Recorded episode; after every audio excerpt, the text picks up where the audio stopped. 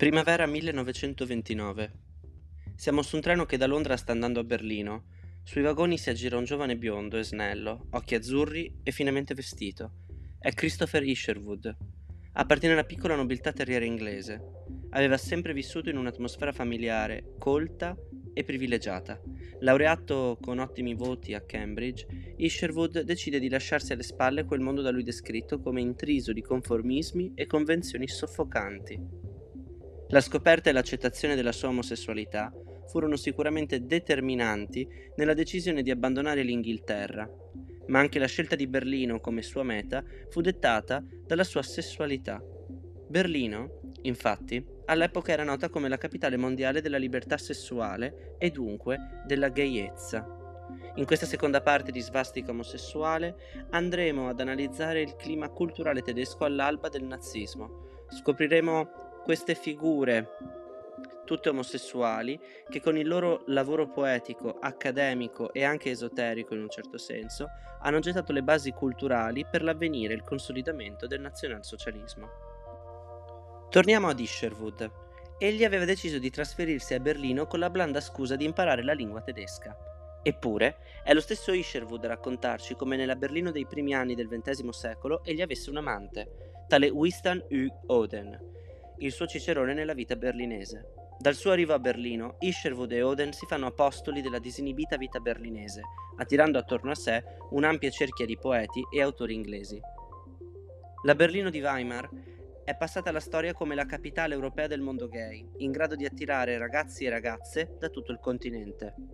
All'ombra della sua effervescenza sociale e del suo cosmopolitismo, moltissimi giovani diedero libero sfogo alle proprie inclinazioni sessuali, nel 1900, infatti, a Berlino si sentiva molto spesso parlare dei cosiddetti Warme Brüder, i cosiddetti fratelli caldi, ossia uomini che amavano altri uomini.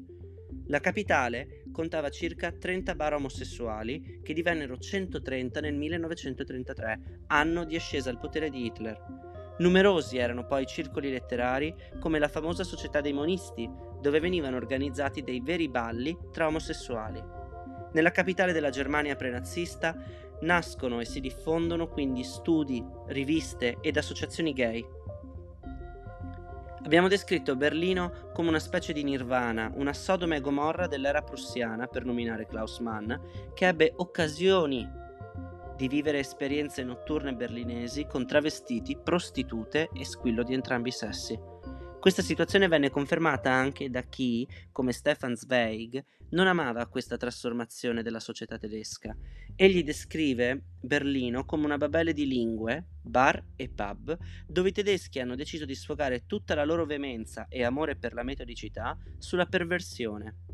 La Berlino Sodoma stona quindi con la Braunau am Inn in cui nacque Hitler. Questa cittadina venne descritta come intrisa di orgoglio germanico, estranea, citando lo stesso Hitler, al decadente cosmopolitismo di Vienna, dove le razze si mescolavano incessantemente, privandola di quell'orgoglio tedesco che invece Hitler ritrovava nella sua città natale. Importante qui è notare come il fascismo in generale abbia identificato nella città il nucleo della corruzione morale della nazione, contrapponendola alle campagne e alla periferia.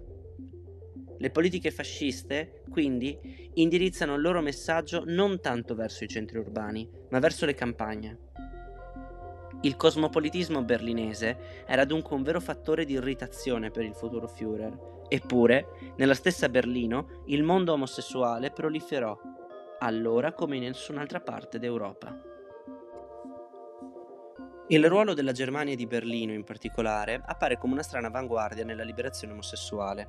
Siamo abituati a pensare che siano gli Stati Uniti ad aver creato il primo movimento gay della storia. Invece, è proprio la Germania la culla dei primi movimenti omosessuali. Padre di questi movimenti è Karl Heinrich Ulrich, avvocato e giornalista che nel 1867, di fronte a 500 membri della Società tedesca degli avvocati riunitasi a Monaco, osò dichiarare la sua omosessualità e perorare la causa omosessuale, invocando l'abolizione delle leggi repressive e per questo venne espulso dalla società. Visto che la vita di Ulrich è facilmente ricostruibile, ci focalizzeremo invece sulla sua sessualità. È egli stesso che racconta come le sue pulsioni omoerotiche iniziarono molto presto, ancora durante il liceo, e che ad essere oggetto dei suoi specifici interessi erano dei giovani soldati. Espulso dagli apparati statali dopo la circolazione di una serie di voci sulle sue relazioni omosessuali, Ulrich inizia una peregrinazione tanto fisica quanto intellettuale in giro per la Germania. Mentre si spostava, egli cercava di dare un senso ai sentimenti provati, maturando una forte ribellione verso le rigide regole sociali e soprattutto contro le norme legislative punitive nei confronti degli omosessuali.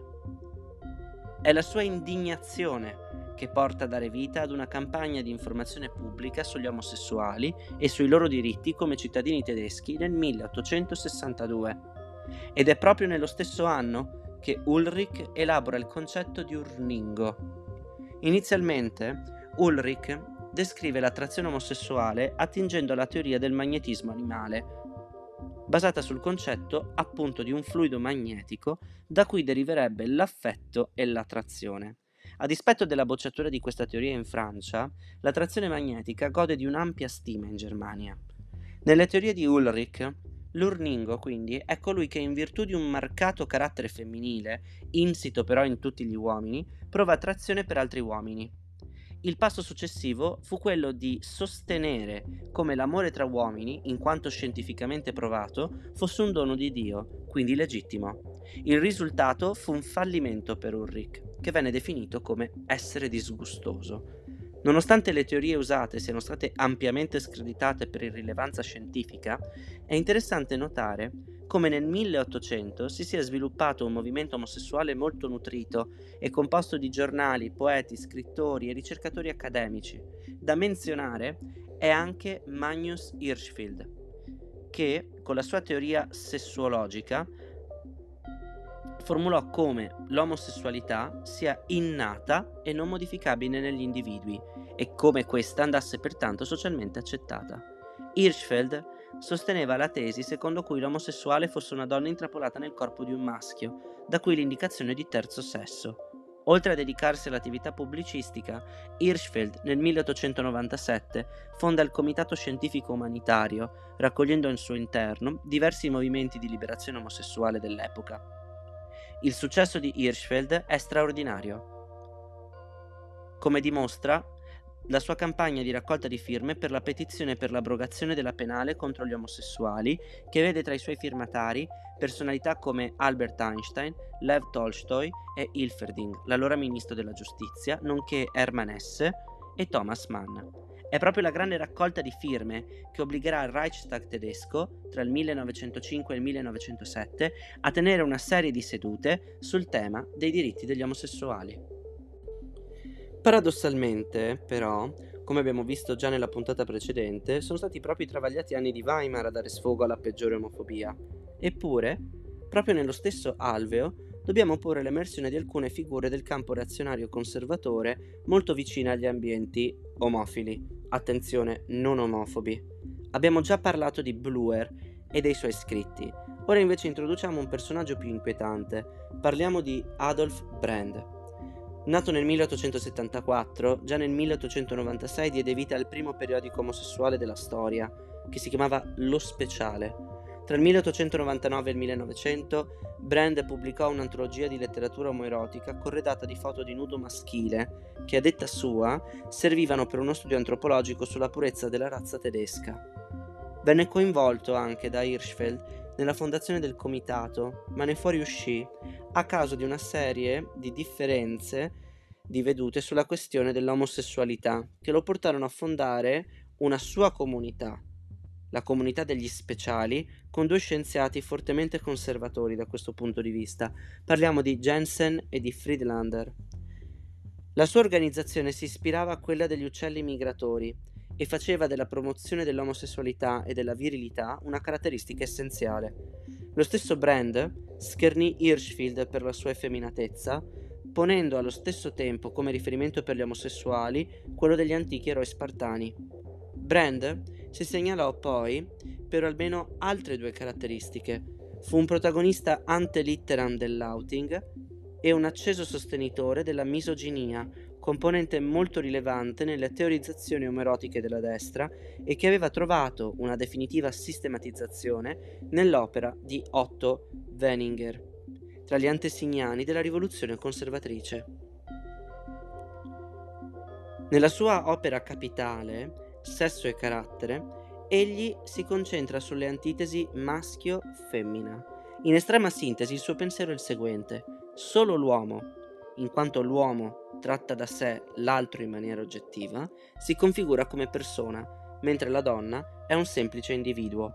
Tale teoria è densa di significato politico, perché se la donna è incapace di partecipare alle relazioni tra persone, essa sarà più propensa al socialismo e al pacifismo, che sono dottrine che a detta sua privilegiano l'individuo. Esiste quindi, secondo Waninger, una stretta correlazione tra socialismo, democrazie liberali e femminilità. Dal punto di vista sessuale, infine, egli fa una distinzione che sarà destinata ad entrare nel bagaglio culturale dei sostenitori dell'eros maschile come elemento qualificante la superiorità. Se l'uomo è per natura depositario dell'eros culturale, la donna, da parte sua, è invece interessata solo al matrimonio, alla riproduzione e alla soddisfazione dei bisogni dei figli. Altra figura del campo conservatore è Heimsot. Egli conia il termine di omofilia.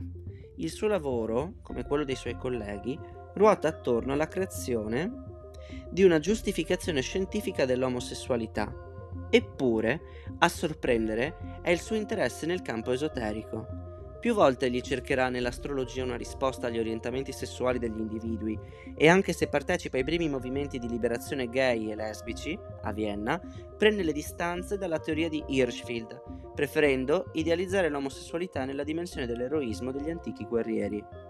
Una concezione simile a quella di Brand, con cui condivide anche il marcato antisemitismo.